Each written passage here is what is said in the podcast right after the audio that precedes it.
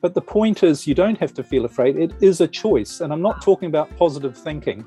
Yes. Anything like that. It'll become clear why it's not nothing to do with positive thinking. Because in fact, most positive thinking is actually trying to overcome, come fear anyway.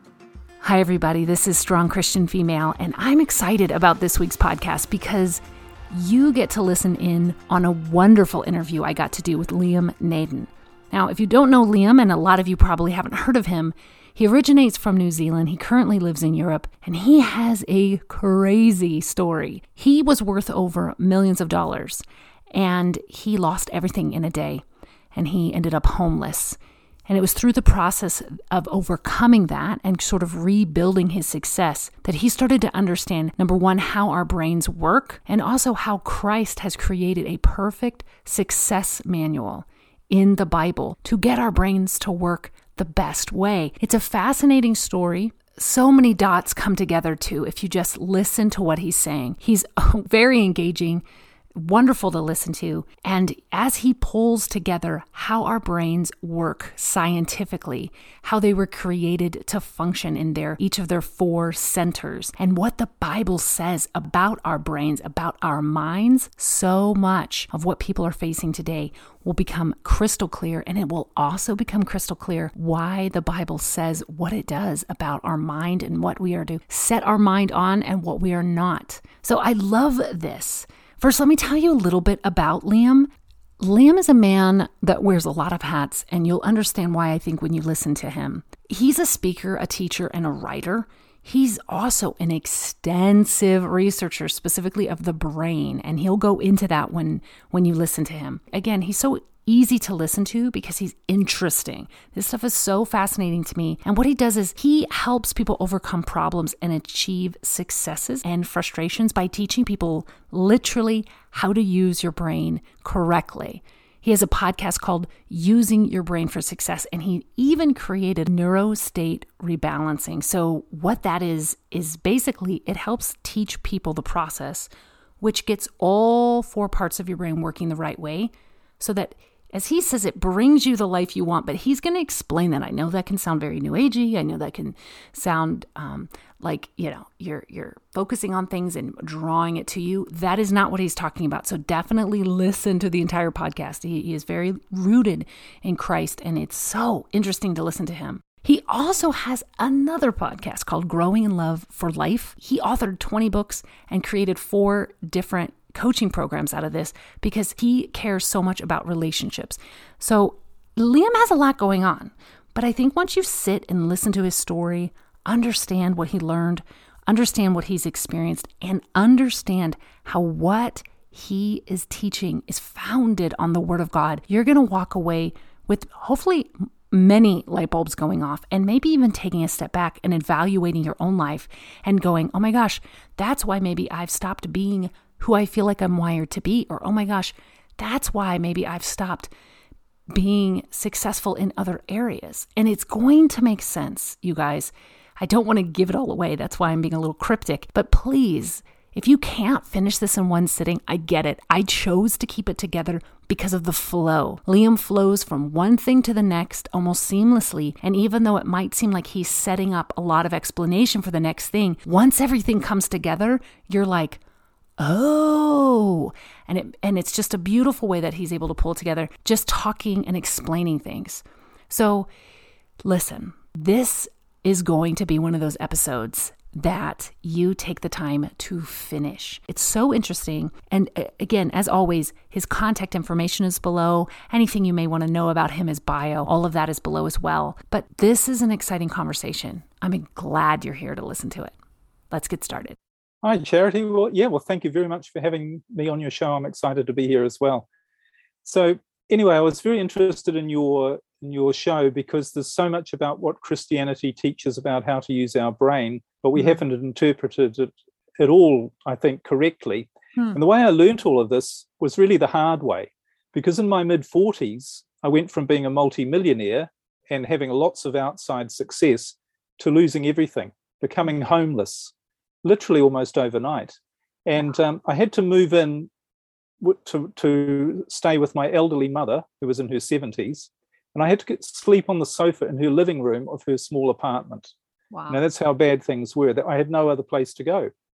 So, I, and what was really weird about that was I thought, why has this happened to me? Because before that, not only had I been a success outwardly, I had lots of money and and um, financial success and and lots of you know businesses and, and homes and, and so on. But not only that, but I'd studied success all my life. In fact, I prided myself on being an expert in success. And in fact, I can remember from a young child, I always wanted to be successful. I wanted to be the best at what I was doing, no matter what it was. Mm. And so I was brought up, the first place I looked was the church because I was brought up a Catholic in a, in a Catholic family. I'm the eldest of, of eight children. Wow. And my parents, my teachers, the priests, the nuns at the convent that I went to, they all said to me very clearly if you want to be happy, what you do is you figure out what you want, you ask God for it, you pray to God, and God will give it to you. And I thought, well, that sounds great. Doesn't sound hard at all. I'll give that a try.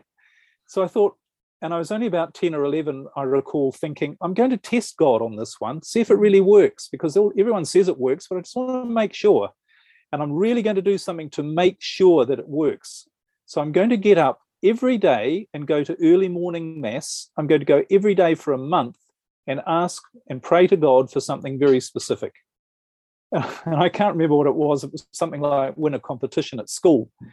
But anyway, I thought this will work. If it works, this will make it work. Well, I didn't get what I prayed for, Hmm. but and I started to think, well, maybe I'm doing it wrong, and there's something I'm doing wrong because everyone says it works. Hmm. But I also noticed my parents, my teachers, and all the other people. I- I couldn't honestly say I thought it was working for them particularly well either, because they all seemed to have problems and stress in their life. They didn't seem to be any happier or more successful than anyone else. So I thought, well, maybe that's not the answer. Maybe I need to look elsewhere. Hmm. And I didn't realize at the time it was the answer, but I didn't understand how, and that's what we'll come to. But um, then I thought, was told, well, if you want to be happy, what you need is an education, because when you've got an education, you you'll be respected and you'll be able to get a good job, do all those sorts of things. So I went to university for seven years, and I studied music. Actually, became an expert on a particular area of 17th century Italian music, and um, although I really enjoyed it and I got a lot of knowledge, I can't say at the time that it made me feel any more successful or, or any happier about my life, any more in control of my life. Yeah. And I looked at all the teachers and people I knew in the music world, and a lot of them had a lot of knowledge. They were very skilled and they had great educations, but they weren't any happier or more successful than anyone else either. Hmm. So I thought, this isn't it. This isn't what I'm looking for. This isn't giving me what I really want, which is to feel in control of my life and to know that I'm being the best that I can be. So somebody told me, you need to get into business, get your own business, make lots of money, be rich.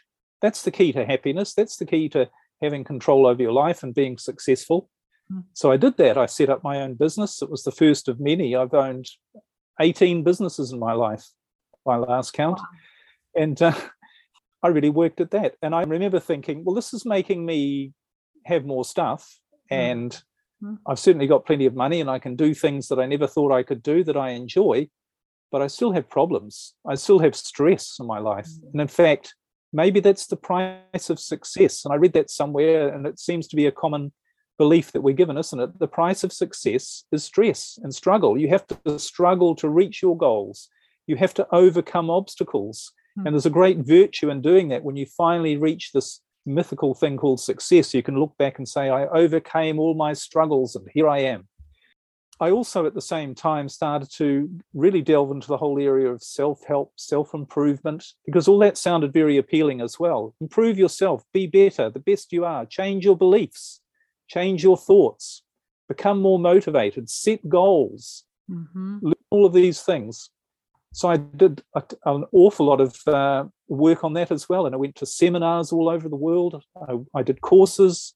I brought I bought lots of books and I read them. I didn't just flick through a book. I read it and I did everything the book told me to do.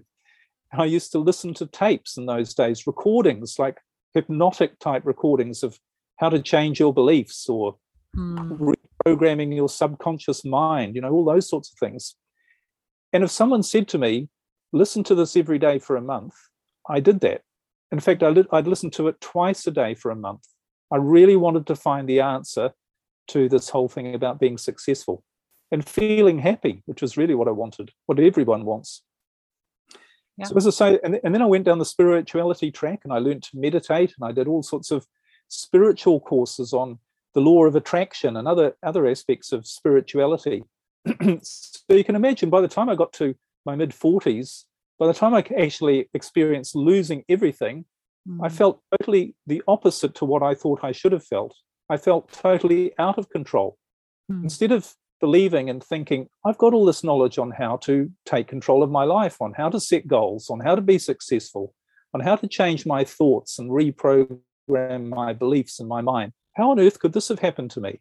How can I end up so unsuccessful, if you like? So I really wanted to know how that, how, what, why that had happened. Hmm. And anyway, a few months later, I sort of, you know, you get through cleaning up all the messes and you come through on the other side. And my life started to improve, but it was improving in quite a different way, quite an unexpected way. And I started to become a bit puzzled about what was actually going on. Because whereas before I'd been struggling to achieve success, I'd always been chasing after success, always looking for more information, more ideas, how to get more motivated, how to learn something new on, and how to set higher and higher goals. And had lots of stress and problems as a result of that, was part of that. But now my life was quite different because it was almost like something was happening to me that was beyond mm. me making it happen. Instead of me trying to make things happen, I was just acting on things that were happening to me. It's almost, it sounds a bit strange, but it's almost like success was coming to me. Hmm. And what that looked like was unexpected people would show up in my life with an, with an opportunity or unexpected circumstances to do something which, which turned out to be really good. Or I'd get interesting, new, completely different ideas that turned out to be really good. And I wasn't making the same mistakes I was making earlier. I was making good decisions. So I was starting to, to build some more businesses, a couple, and they were going really well. And I was starting to make the money that I needed to do what I wanted to do. And I was starting to be able to do things that I really enjoyed. And I met somebody new who turned out to give me a far more satisfying, fulfilling relationship than I'd ever had before. Mm. But all throughout this, I thought, one thing's really strange about all this. Where are all the problems? Where's all the stress? Because it wasn't there. Hmm. Where's all the struggle? It wasn't there. Sure, there was effort. I was putting in lots of effort, but I was loving it. I was enjoying it, and it wasn't a struggle. Things were like fitting into place and. Clicking, and it was just it, things were working. And I didn't have this wake up in the morning dreading opening my emails or picking up the answer phone. I, I, would wake up really excited about what was going to happen that day. And that's how my life really, the new direction it went in. So then I asked myself another question. Instead of asking, why is this happening to me when I lost everything? Now I ask, why is this happening to me when everything's really good? And I thought, I need to know why, because, and I mm. certainly need to know the difference because I want to make sure whatever I'm doing differently, and it must be something, I want to make sure I keep doing it because I don't want this to go away. I don't want to end up the way I used to be problems, stress, all of those things, and, and not feeling happy and fulfilled because I was finally feeling happy and fulfilled. So I thought I need to go on a bit of a de- detective hunt, a bit of research here. And I had all of this knowledge and information from all of these different things. And I thought, what's the missing link? What what are all of these things missing? Because there's something that they're missing that's a key ingredient. Because whereas there's lots of good ideas and information from all of these things, they weren't working particularly well, or certainly not consistently, and certainly not for everybody. Yeah. So to me, if something doesn't work consistently for everybody, it can't be true. You know, because mm, truth is true for everybody. That's right. So I thought, right, where can I start? And I thought, well, maybe I should start right at the beginning and ask the question, okay, who am I really? Maybe if I know who I am, that will give me a clue as to how I'm, i can be successful and, and what I'm doing now to create success and true happiness. And of course, there are thousands of books being written by philosophers and, and spiritual people and all sorts of people about trying to define who we are and why we're here. Yeah. But I thought, I thought, and, and we can all talk about that and debate who we might be. We're spiritual, we're all these things. But I thought, what's something we can all agree on? One thing we can all agree on is we have a physical body. We're biological. On one level, we operate biologically. We live in a biological world that's full of life. So that, okay, so maybe I've got a biological purpose. I, who am I biologically? Maybe that will give me a clue. And it turns out that all life, including our own life, does have a purpose. And it's a very fundamental purpose. And, and science, all of biological science will tell you that this is the purpose of life. The most fundamental purpose of life is to survive. Yeah. That's the, the, the number one aim of all life is to survive, including us, including humans, because we're physical life. So we must be programmed to survive as well. And of course, it turns out we are.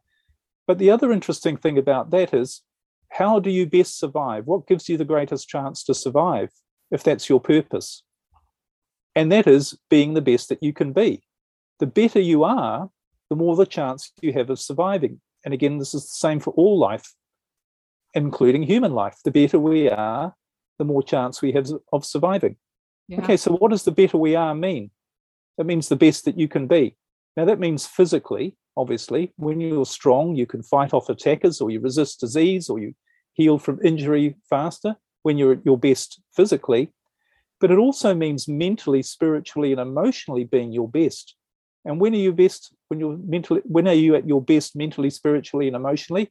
When you're happy, when you're feeling good, not when you've got problems and stress. That's not making you a better able, um, you know, not making you at your best. So it's obvious that the purpose of your life is to be happy. That's your biological hmm. purpose, is to be happy. Now, the fact that most people aren't, what does that say? And I thought, well, I am happy now, and I, I never used to be. So, what am I? What's the, what's the missing link here? And then I thought, well, you know, nature must have provided something to us, to all life, to enable it to be the best that it can be. It must have some tools or mechanisms or must be set up in a way to allow us to live our biological purpose, which is to strive to be the best that we can be. Another word for being the best you can be, by the way, is to thrive. Yeah. Survive and thrive. So, what has nature provided for us to thrive, to be the best that we can be? And it turns out, yes, nature has provided something. It's this thing here, it's the brain. Mm. Our brain is, is an organ, it's actually a type of machine. It's a mechanism that has one purpose, and that is to make you the best that you can be so that you can survive. Your brain is all about working to get make sure that you survive and thrive and have the best chances of survival. Now, that's pretty amazing when you think about it that we have this instrument. Its sole purpose, all it's designed to do is make you survive and be the best that you can be. So, a couple of things come, come, from out, come out of that. The first is, is it capable of doing that? How powerful is our brain? Well, it turns out the brain is far and away the most powerful machine that exists on the planet. And there have been books written about this as well. And it's almost like the authors haven't been able to get past page three of describing how amazing the brain is. It's and true. They're, it's they're lost for words. I don't know if you've read it, but Dr. Paul Brand um, and Philip Yancey wrote a book called Fearfully and Wonderfully Made. And if you read that book, you you'll you'll just awe at every human being walking around. I mean, what God has yeah. created is so is is beyond our capability of understanding. And the brain, of course, is the central part of that. Exactly. I mean, you know, I like to say if we knew how powerful our brain was, we'd realize we were a genius just for being here. That's true. That's so true. It is. So we have this brain, this enormously powerful machine, which is designed for one purpose is to make us the best that we can be so we have the best chance of survival. Hmm. But here's the thing it is actually a machine. Mm-hmm. It, it, operates in a very specific manner because it's a bit like a, if you have a car, you know that a car is designed for a specific purpose and it's designed to get you from where you are to where you want to go. And it does it very predictably, um, easily, efficiently, and gives you an, enjoy- an enjoyable ride along the way as well. It doesn't have any problems doing its job if it's used the right way. But if it's not used the right way, it creates problems. But it's very predictable. And it's the same with the human brain. The human brain is a machine that operates in a very specific way. It's not airy fairy at all. It's all scientific because it's biological. And all we and if and if we use it the right way, the way it's designed, it gets us to where we want to be. It gets us living our purpose, which is to be happy, is to thrive. It will do that job for us if we use it the right way. So I thought, well, this is all really quite interesting. and then I tried to figure out what, how does the brain work? Because it's a bit like a, a, a motor car. You can't just get in it and expect it to get where you want to go if you don't know how to drive it. if you mm-hmm. don't understand how it works. And yet, the weird thing about the human brain, we're, we're equipped with this machine and no one's ever taught us how to use it, how to use it the right way. And that's why we end up with problems because it's the same with a car. You know, you might get into a car and you might go, well, I have no clue on how to use this, but uh, let me let me think. Oh, I know. It's got four wheels. Maybe I'll, the way to use it to get it to go somewhere is to get out and push. Yeah. So I'll get out and I'll push and I'll put all of this tremendous amount of effort in and I'll be determined and I'll pray and I'll be motivated and I'll believe that it'll get me to where it's where I want to go. And what happens? Not a lot. It's yeah. all just a lot of struggle and effort. And you think and you wear yourself out, not getting very far. And then what do you say? Oh, I'm not strong enough because I'm not able to push this. I need to be able to push it harder. So I'm going to become more motivated and I'm going to build my strength and become mm. more determined. And if someone just explained to you, look, it's designed to get you there without much effort on your part at all, certainly not much struggle, actually, if you use it, that's what it's designed to do. But you need to learn how to drive it. You need to learn how to use it the right way. And no one would get into a car, wouldn't dream of trying to drive it and get it to do its job if they didn't know how, if they'd never been taught how to drive it. Yeah. They wouldn't say, oh, it's the car's fault for not getting me to where I want to go. And they go, no, well, I need to learn how to drive it. So it turns that out that's exactly what the brain is. And what I now spend all my time doing is, and what I spent a lot of time working out to start with was how the brain works, mm-hmm. how it's designed to give you everything to make you thrive, and how to use it the right way. And that's, of course, now what I do, what I share with people.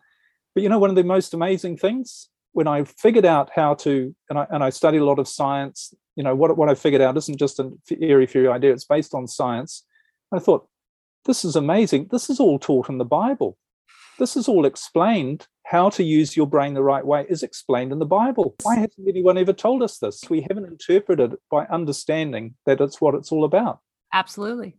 Absolutely. I, I was just going to say, it's amazing when you find these revelations and then you read the Bible again that you see, oh, it was in there all along. And yet, like you said, if you're not taught, if you if we we do we do tend to lean too much on our own understanding or learn from people who lean on their own understanding but and like you said so many of these answers really are in the bible if you have the revelation in front of you and i love that you studied science you st- i think a lot of people misunderstand that by studying science you're still studying the lord's creation we oh, should oh, totally. be well equipped. We should study science. We should go in with the lens of, of, of God's creation. But but I think so many people back off from learning more because they're afraid that that they're gonna mm. i don't know be mentored by atheists and become an atheist but the truth is is if it's true it's true for everyone. And just like we said earlier but i i love this conversation and i i, I want i want you to delve into the gospels. Like i know you're going to talk about how it's all in the bible. But listeners i just want you to really listen to what liam's about to say because he's about to connect what has been found to be true in in science in scientific study and that God has already revealed this to his people. But like Liam is saying we haven't seen it because we don't know what we're looking at. So Liam please continue. This is this is so it's thought provoking and interesting and enlightening all at once. So I'm really enjoying listening.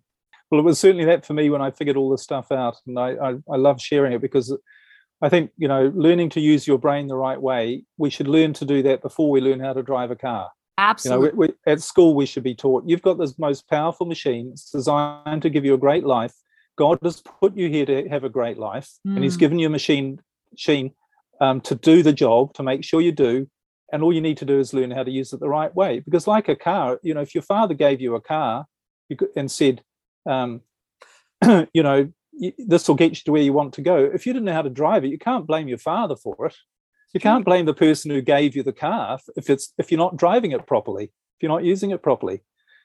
And if you get problems as a result of not driving it properly, which is what you're going to do. And that's what you get if you use your brain machine the wrong way, not properly, you get problems as well. It's inevitable with every machine. So anyway, what, what I think is important to to realize is, is to understand how your brain works. And it's a little bit like, again, a car. Once you see how it works, you go, well, there's no other way. I'd dream of using it. Yeah. It would be crazy to get out and try and push it or do anything or put in. This is obviously the way to use it. So one of the first major breakthroughs in using your brain the right way is simply to understand how it works and understand how it's all put together. So maybe I can give you a brief, and your listeners a brief oh, rundown oh, on, on, how it works. So essentially, and this is all has scientific terms and you know names and all those sorts of things, but I've, I pulled it together into a model which is quite simple to understand, simple enough for me anyway. um, and uh, so that because like with a car you don't need to know the technical names of every little wire and everything. You just need to know what some things do and how to press the right button and get it to work right. So essentially your brain is this machine which is more powerful than anything that exists. It has the computing power of 500 trillion computer microprocessors. That's how powerful it is. Wow. In fact, in fact they did an experiment a few years ago in japan. They took what was then the world's fourth largest supercomputer and they compared called the Fujitsu K computer, and they compared how long this computer would take to do what your brain does in one second, one second's worth of neural activity from one brain. And it took this computer 40 minutes to do what your brain does, one of the most powerful computers in the world. We have no concept of how powerful our brain is. No.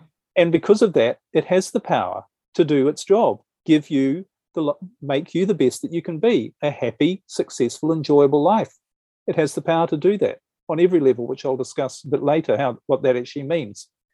But anyway, although it's enormously powerful, as I, as I keep saying, it is a machine. It, it operates in quite a simple way. So essentially, you have four brains. There are four parts to your brain. The first part I call the thinking brain. And this is actually physically lo- located on the top of the head. But what this part of the brain does is in every second of your life, all of the information that is coming at you in your environment from your environment through your five senses. So everything you see, smell, taste, touch, hear, and also your thoughts and ideas, everything that's coming at you gets stored in your thinking brain. Okay, so it's like a big library or a database, if you like, of all of your knowledge and the knowledge being everything that you've experienced and learnt in your life. That's all stored in the thinking brain. The second part of your brain is your feeling brain or your emotional brain. And this is the it's this is located just under the, the thinking brain. This is the part that is responsible for giving you your emotions. So it gives you feelings of joy, love, gratitude, or fear, stress, anxiety, whatever those emotions. This is all handled and created by the emotional brain. The third part of the brain is called the surviving brain. This is the part at the back of your head which is all about keeping you alive, keeping you surviving. So it handles all of the automatic things that, that happen in your life to keep you alive, like your breathing, your heart beating, you know, all your organs working, all those physical things. And without you obviously having to think about it or worry about it or wonder if it's going to happen. It just does all of these things. And there's one other really important part of surviving that this is handled by this part of your brain, and that is for the very rare, should be very rare situation where you're faced with an immediate threat to your survival. In other words, something comes into your environment that could harm you or even kill you.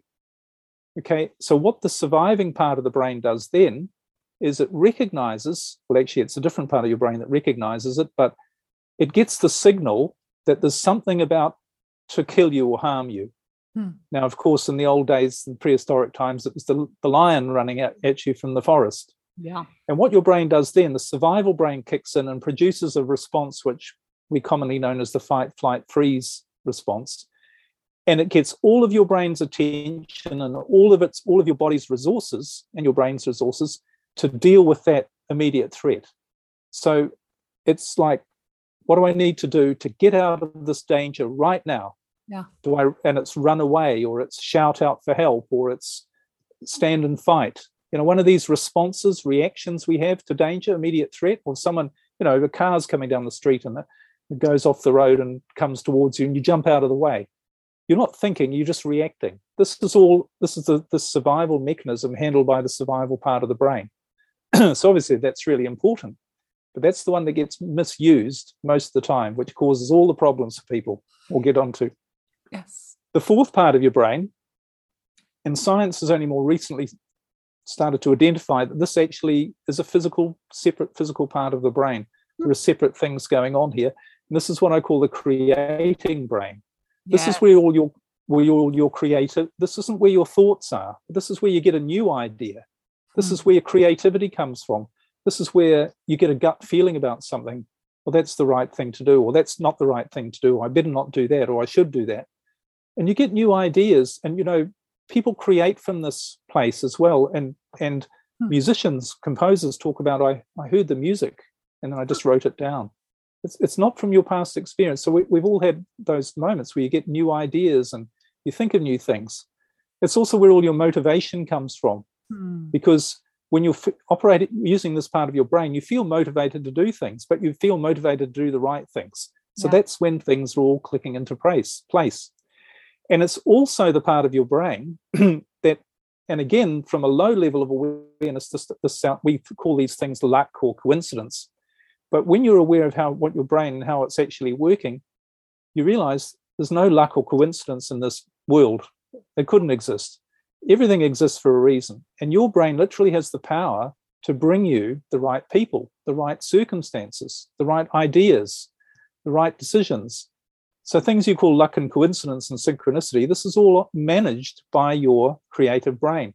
So this is the part of your brain that is in control when it's making you the best that you can be.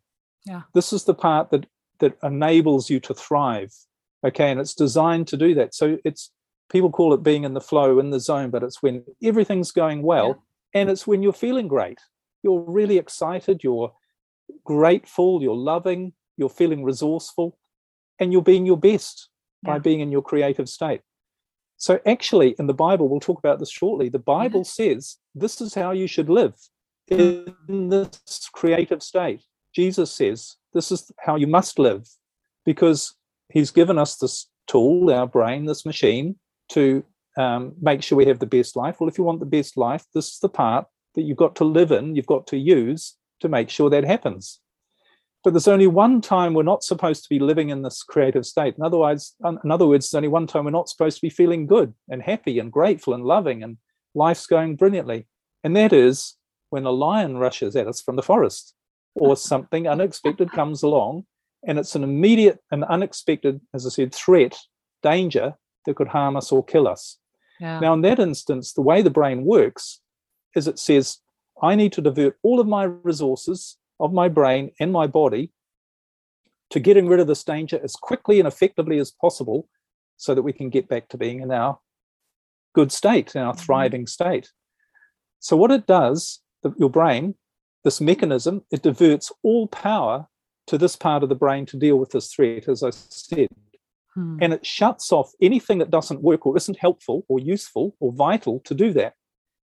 So when the lion's running at you and you've got to react, how useful in that situation is your creative brain? How useful is, is being grateful, enjoying the smell of the flowers, coming up with new ideas, being creative, being resourceful, seeing all possibility? It's of no use whatsoever. If you spent the time to think about anything or to be appreciative, imagine the lion's running at you and you, you're thinking, well, maybe it's not so bad, but look, I am much, I can see that the flowers are beautiful and I live in this perfect universe. You can't do that. You'd be dead. Yeah. So your brain is designed to, sh- to block all of that off. Yeah. And remember how, how this is activated, this fight, fight, flight, freeze mechanism is activated, is your brain says, actually your emotional brain says there's an immediate threat to your survivor, survival. Send the signal for hmm. that survival brain to kick in and deal with it. What's the signal? Fear. Fear, Yes. worry, Ooh. anxiety, stress. All they are is a signal from your brain saying you've got danger in your environment you need to get rid of right now. And it kick, kicks you into the survival state. Now, that's absolutely perfect for dealing with a threat. And of course, it also says the other thing that happens, I should mention, well, a lot of things happen in this state. One of them is you can only see the negative, you can only focus on the problems because your brain is saying, Where is the danger? I'm looking for the danger. I don't want to see anything else. I just want to see what all the dangers are and get rid of them as fast as possible. Wow. And starting to and see where this is going. I, I see where it's going. And I, I think what's so profound is if our culture, if we listen more to our culture than and then than we do to the word of God, we're living in a state of chronic fear and worry. And what you're saying is, is if we give into that fear, I, I'm I'm I'm I may be projecting this, so so correct me if I'm wrong. But if someone, let's put it this way, if someone were to be living in a state of constant fear, fear that they're not going to make enough money, fear that their kids are going to a terrible school, fear that, you know, a pandemic is coming to kill us all, fear, fear, fear, does that shut down other parts of your brain from working to their fullest potential the way God created us to to to actually live our lives? That's exactly what I'm saying. On a, on a physical, biological, mechanical level, mm-hmm. all of the part of your brain that can solve your problems, give you everything you need, give you the perfect life, you're blocking it off when you're yeah. feeling fear because wow. your brain is just dealing with an immediate threat. So, yeah. and we don't, and what do people try and do? They try and solve their problems in a fear state. And all of their problem solving ability, all that God has given us to solve problems and make sure we don't have problems, because problems don't help us thrive, they don't mm-hmm. help us survive all of those resources are shut down because we're telling our brain, you don't need those. You just need to fight off this attacker. So this is the big problem. And it's it's almost like and God is saying, what does let's talk about the Bible, for instance. What does it say more than 360 times in the Bible? Be not afraid. Yeah, fear not. Have no fear. Fear not. Have faith. Ah. Now, God isn't saying that. He's not saying try not to be afraid or please don't be mm-hmm. afraid because it's not a good idea. He's giving you an instruction. Absolutely. This is how you drive the machine. You don't be afraid. If you if you're afraid you're using it the wrong way unless the lion is coming at you. That's what it's there for. It's not there for any other purpose. Wow. So, wow. I, I think this a, is something that so many christians i'm just going to let them simmer on it really quick. It you said something so wise. It was an instruction, not an option, not a suggestion, not hopeful yeah. thinking. God gives instructions and he doesn't give instructions. There's no way we can follow them. He gives us clear exactly. instructions that we are capable of following. And in that, what we realize is we have a choice. So we have a choice to live a life of fear or not. God does not waste his words. He's very concise in in in his explanation and his instruction and I I love that you're touching on this. I think you mentioned something really interesting and we could I'd like to talk about it a little bit later but you said we have a choice. Mm. And that's the key thing. People say they don't have a choice. Their their world their life means they have to be stressed. They have, because they've got all these problems. Remember I was homeless. I'd lost everything. I had no clue what to do. I had no prospects. I had no friends because I'd moved back to a town I hadn't been to for, for years. So, you know, if if anyone had excuses yeah. to uh, to blame my environment for my my situation and and for feeling stressed, if I could, you know, if I could blame it, everything around me. That's that's the reason I'm feeling stressed. Of course, it, I have to feel stressed. I have to feel afraid. Yeah. If anyone could say that, it was me. But the point is, you don't have to feel afraid. It is a choice, and I'm not talking about positive thinking yes. Anything like that. And I, maybe I'll just talk a bit more about it'll become clear why it's not nothing to do with positive thinking because in fact most positive thinking is actually trying to overcome come fear anyway. Yes. and that's the problem with a lot of what we of how prayer why it doesn't work. We're using it from a fear state. We're saying to god i'm afraid i have all these problems. Mm. i don't trust you that you'll create the perfect life for me because that's what i'm here for. I don't trust that so I'm going to beg you for this thing that I think I need that will make me feel all right. Yeah. And God is saying, it's a bit like a child coming up at six o'clock in the evening and saying, Can I have an ice cream just for dinner? And you say, No, you can't. And it doesn't matter how much the child pleads and begs and says, Look, it'll be the last thing I ever asked for. And you're so wonderful and please, I need this. You know, it's not right for them to have it. So that's anyway we're getting slightly off topic no there, but, it's it's a hundred percent true i think we i think we all misunderstand sometimes how much better God's plan is for our lives than our own lives. And it starts with choosing to follow his word.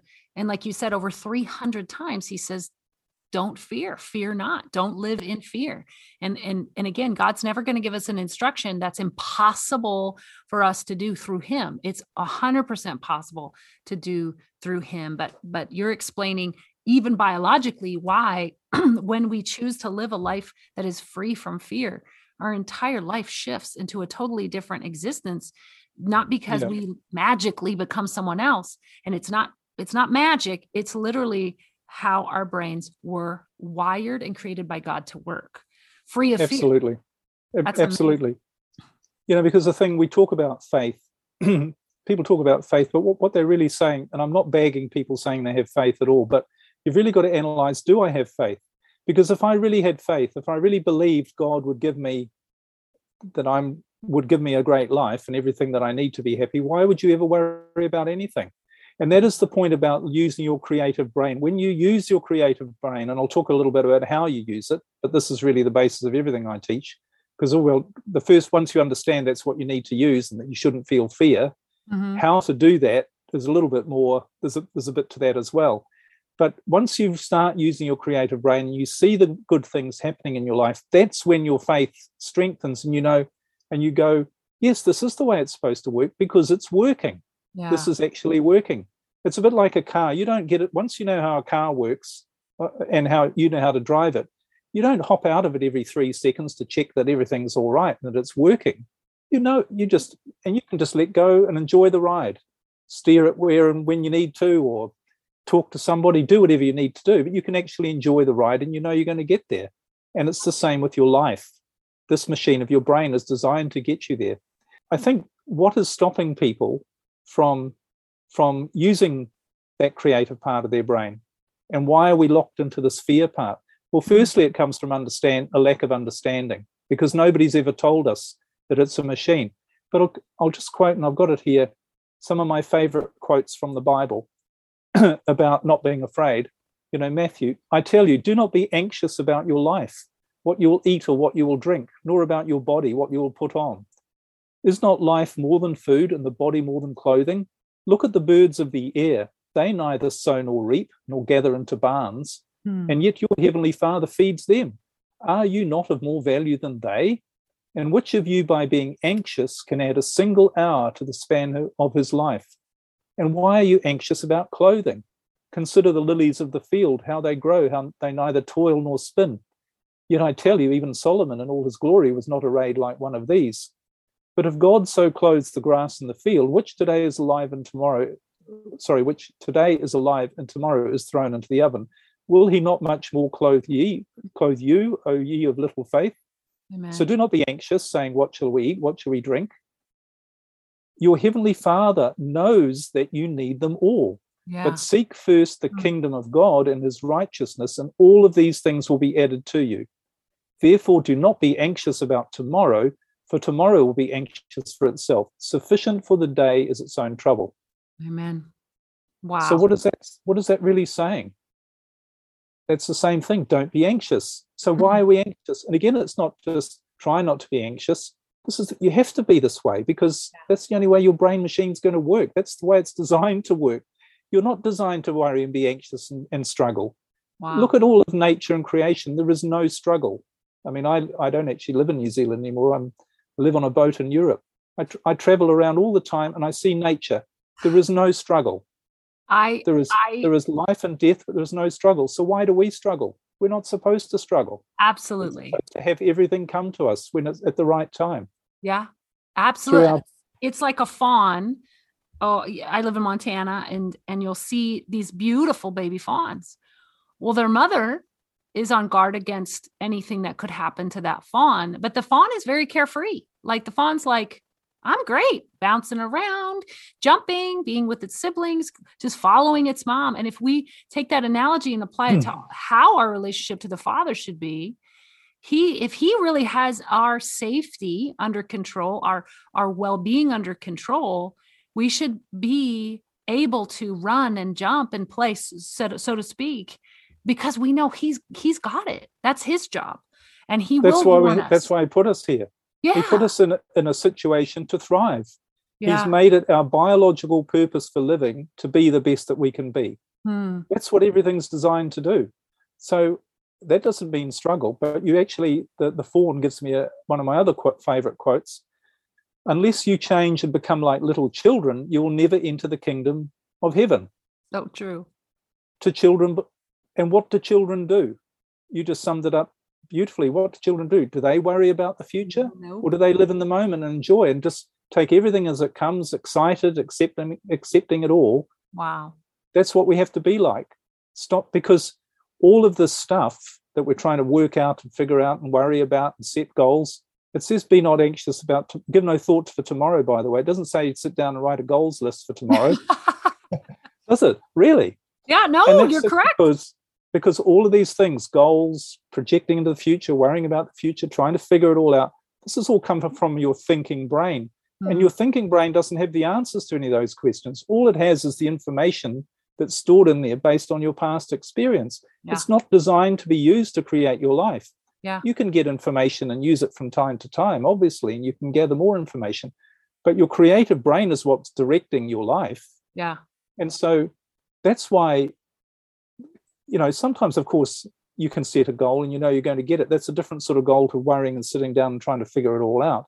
But you don't need to do that. When you understand this machine is there to do the job, but all you need to do is play your part, yeah. you give up resistance, resistance mm-hmm. to what is, and you can enjoy the only thing that God has actually given you to enjoy, which is the present moment. Yeah. That's what you're here to, to do, is just to enjoy the present moment and thrive in doing that. So um wow. Oh my gosh. Was, I want you to keep going, obviously, but I, I just, it is such a beautiful reminder that everything that God commands us to do is for our good and the furthering of his his love and and the teaching of his gospel on earth if we're living in fear and controlled by fear we literally shut down our purpose we we totally. can't function in our purpose if we're afraid that something is going to happen. Of course, we need to be wise with our judgments and we need to get counsel. And I understand that as well as you do. But but the Bible literally tells us how to live a successful life. And so so few of us look at it through that lens. We because we were raised in church and we look at it more as a as, as just how do we get closer to God, which is a great thing. But we don't necessarily do what you're what you're explaining is it is a success manual and if we yeah. treat it as such, we will have a successful life in the things that matter. And that's what we're here to be, is to be mm-hmm. biologically successful, the best that we can be. So we survive for the longest and, and have the best experience. And the longer, the better your experience, the longer you will survive. That's the way it works. Mm. So um, wonderful. People are probably saying, "Well, okay, what, how do I do this?" Well, there's two. Yeah. We do do have two things we need to do after we understand this is the way the brain works because when you do understand this is the way your brain works you realize that anything that makes you bad feel bad is going to damage you and it's going to knock you off mm. and it's going to prevent you from thriving and living your ideal life and using your through your brain the right through using your brain the right way yeah. so it's a bit like someone gives you a glass of hydrochloric acid and says i'll give you a million dollars if you drink this you go what. I'll give you $10 million.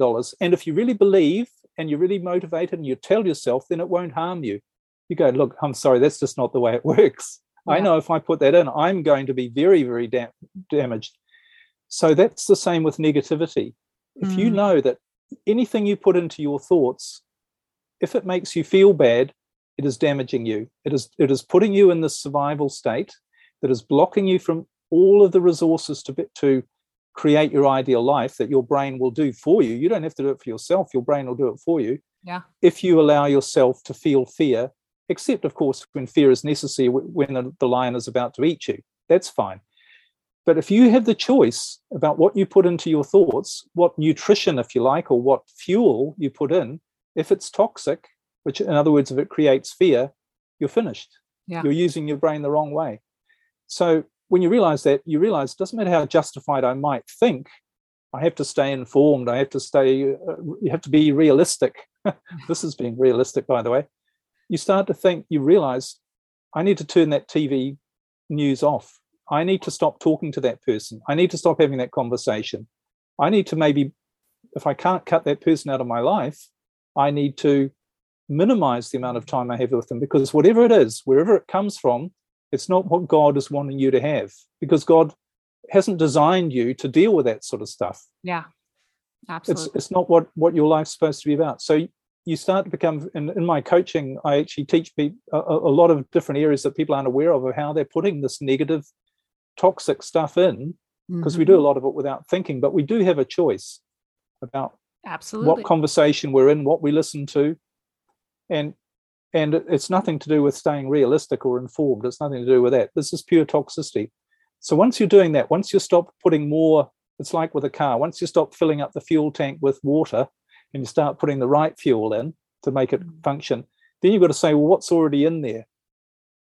Because what's already in your brain and why it's not working the right way is through all of your the information you've picked up through your life, you've come up, your your brain has made associations Yeah. and decisions about what is danger and what isn't Hmm. what is real danger and what isn't. So we all know that a lion running out from you is is real danger. Yeah. But something on the news that World War Three might happen and a bomb might drop on your head.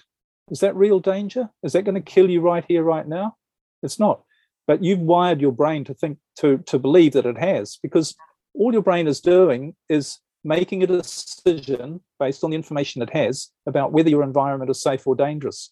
So even though it's illogical to think that something on the on a TV screen which says something might happen Yeah. is going to kill you right now, that's the association your brain has made. And that's why you feel fear and stress. And one of the things you do when you feel fear and stress is you do all sorts of stupid stuff. People act in all sorts of irrational ways. They're not using their creative brain. They're reacting and doing things that they otherwise wouldn't do. So that's the other thing you need to do is you need to teach your brain reteach your brain the difference between real threats Yeah. things and imaginary ones and that's what i actually teach a process for this called neurostate rebalancing which is about getting you working in your from your thriving brain your creative brain not your survival fear-based brain whereas most people are doing it the other way Yeah. they're trying to create their life from a fear-based brain and hardly use their creative brain needs to be rebalanced Yeah. Uh, and when you do that absolutely. what do- what's one of the things you do? You have faith you trust you go wow life's great. You can see how great life is for a start rather than being only focused on the negative looking for the problems all shut down in that state. You can see the truth about this incredible world we live in this gift of life that we've been given this wonderful playground of experience that we're here to enjoy. You can see that you can start doing that. And that's when your life starts to flow and you Yeah. and that's where faith comes from because you're not trying to figure stuff out and work it out in advance because you're afraid and you're trying to plan it all out and everything. You go i know how it works. This is how it works. My creative brain god is bringing me everything i need to be my best through my creative brain. Great. What will i do now? And you just enjoy it. Yeah. pretty simple.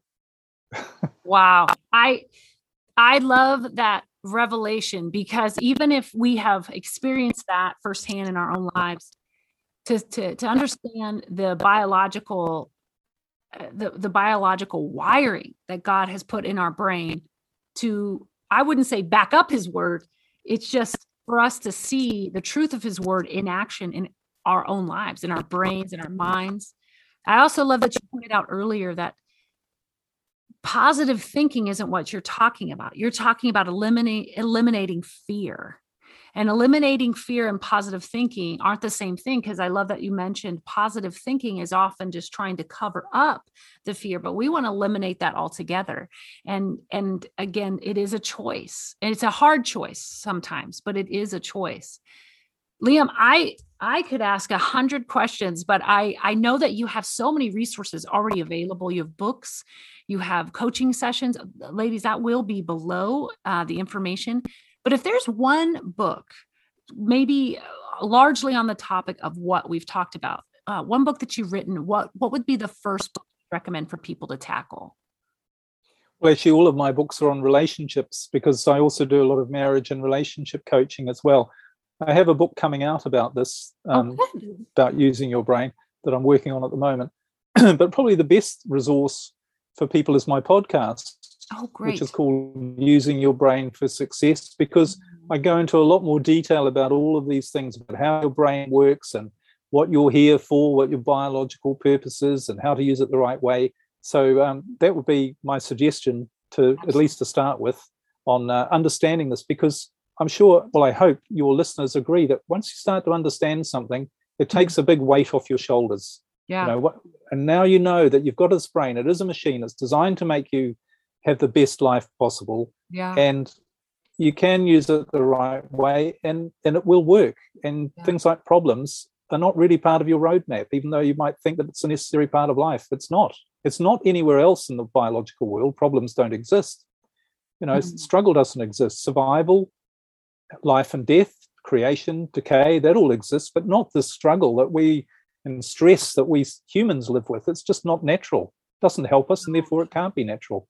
I, I that is absolutely true. And and just one more thing, I think I think listening to your marriage podcast and reading your books for for me i think a lot of people one of the fears they do face which does shut down how your brain works is the fear of rejection mm. they're afraid of being rejected by maybe their spouse. They're afraid that maybe they were rejected by a parent. And that heaviness of, of that fear of rejection is sometimes even if you turn off all the news and even if you read your bible there that fear is a very dominating fear right now in our society um so so ladies if if some of this is like oh that's so interesting. I don't think i i'm afraid of anything. Well i'm i'm going to be honest i think most of us have that fear that fear of rejection and that can stall us out as well. But if you're confident well, in who, who god is in you we have to push through that fear. If there's any anxiety stress worry in your life it all it is all from an underlying fear. Hmm. you might not think you have fears one of the things i teach is, mm-hmm. is how to uncover what you're actually afraid of because I didn't know what I, I, was driven for years to be this huge success and I had underlying fears. I didn't know what I was afraid of, but mm. I can see now what I was. Yeah. But so if you so fear isn't just, you know, being terrified, it's feeling any anxiety, worry, or stress that has its basis in fear. Wow. And it's all blocking you from living the way you're supposed to live. And and uh and with that we'll we'll bring our conversation to an end. But Liam, this has been amazing. Um, I again will, ladies, you will have all this information below, link to his podcast, links to Liam's books, um, and and any other coaching he offers as well. Liam, thank you again so much. Uh, I love that you're on your boat. It's funny when when we first started talking, I was like, "Is he on a boat?" Um, that it sounds like the coolest life to live ever. Um, it's so, the one God planned for me. That's for sure. I love that. Yeah, because I mm. get I get seasick. I always thought it'd be cool to live on a houseboat or or sailboat, but I'd have to overcome that. But thank you, Liam, for your time, your wisdom. This is such a massive, um, hopefully, paradigm shift for folks to really hone in and then to visit those scriptures again and see see them with fresh eyes. Thank you very much. You know, can I just add one little thing? Absolutely. I know we're saying where it says, "Be not of this world, but mm. be transformed by the renewing of your mind." Yes. Yes. Use your brain differently. Don't buy into everything that's going on in the world. Use your brain differently, and you will be transformed. Absolutely. And Liam, please send me uh, an email when your book is out. I would love to just highlight that at the beginning of one of my podcasts, just to remind people because they're probably going to write me, "Hey, is Liam's book out?" Um, so I, oh, I would Thank love you. to know so that I can yes. tell like, ladies about it and read it myself. I am just I'm transfixed by this. This is such a beautiful, a beautiful conversation. Thank you again for your time. Thank you. And we'll we'll thank talk. you, Charity. Okay, so wow, I I really enjoyed talking to Liam. The scriptures he pulls out, and there were many more he could have gone into, talking about how to put your mind right on Christ and how to eliminate fear. Over 320 times the Bible says, Do not fear. That is a commandment of God. And like we talked about, it is a choice to follow that commandment or not. Now, if you can choose not to fear, what you're saying then is, I choose not to fear so that my brain the way God created it to work can be on full throttle at all times. And I can thrive and live a life that is completely 100% rather than shutting off entire sections of my brain to live in a very narrow existence. If you struggle with fear, and I have been there, or if you struggle with shame, or if you maybe you're st- struggling with the fear of rejection, maybe you're struggling with the fear of failure, maybe you're struggling with the fear of the world changing. I don't know what your fear is, but I need you to hear me. God commanded us not to, which means we get to choose. And that sounds impossible when you're in a place that you feel paralyzed with fear, but you get to choose. You get to choose. Maybe your fear is, as someone else I, I'm going to be um, sharing with you guys, um, Jonathan McClernand, maybe your fear is facing your pain. Maybe your fear is letting go of pain that you've identified with for so long. Maybe your fear is letting go of sin in your life because you don't actually know who God created you to be. Maybe your fear, again, is taking that risk, losing your marriage, not being able to have kids. Whatever that fear is, God is saying, do not fear. So, ladies, I hope this gave you something to really deeply think about and to really chew on please reach out and contact us at strongchristianfemale at protonmail.com with any questions. Check out all of Liam's many things below. Such a kind man, such a generous man with his time. He's he's busy but so approachable, and uh, I just really admire people like that.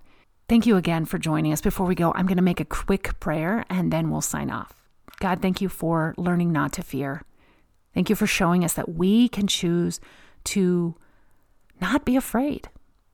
Because God, you are with us and you love us and you accept us where we are, even though you may need us to change. You are a loving God, a God that wants to hug us and say, Child, leave your burdens here with me. You weren't meant to carry them.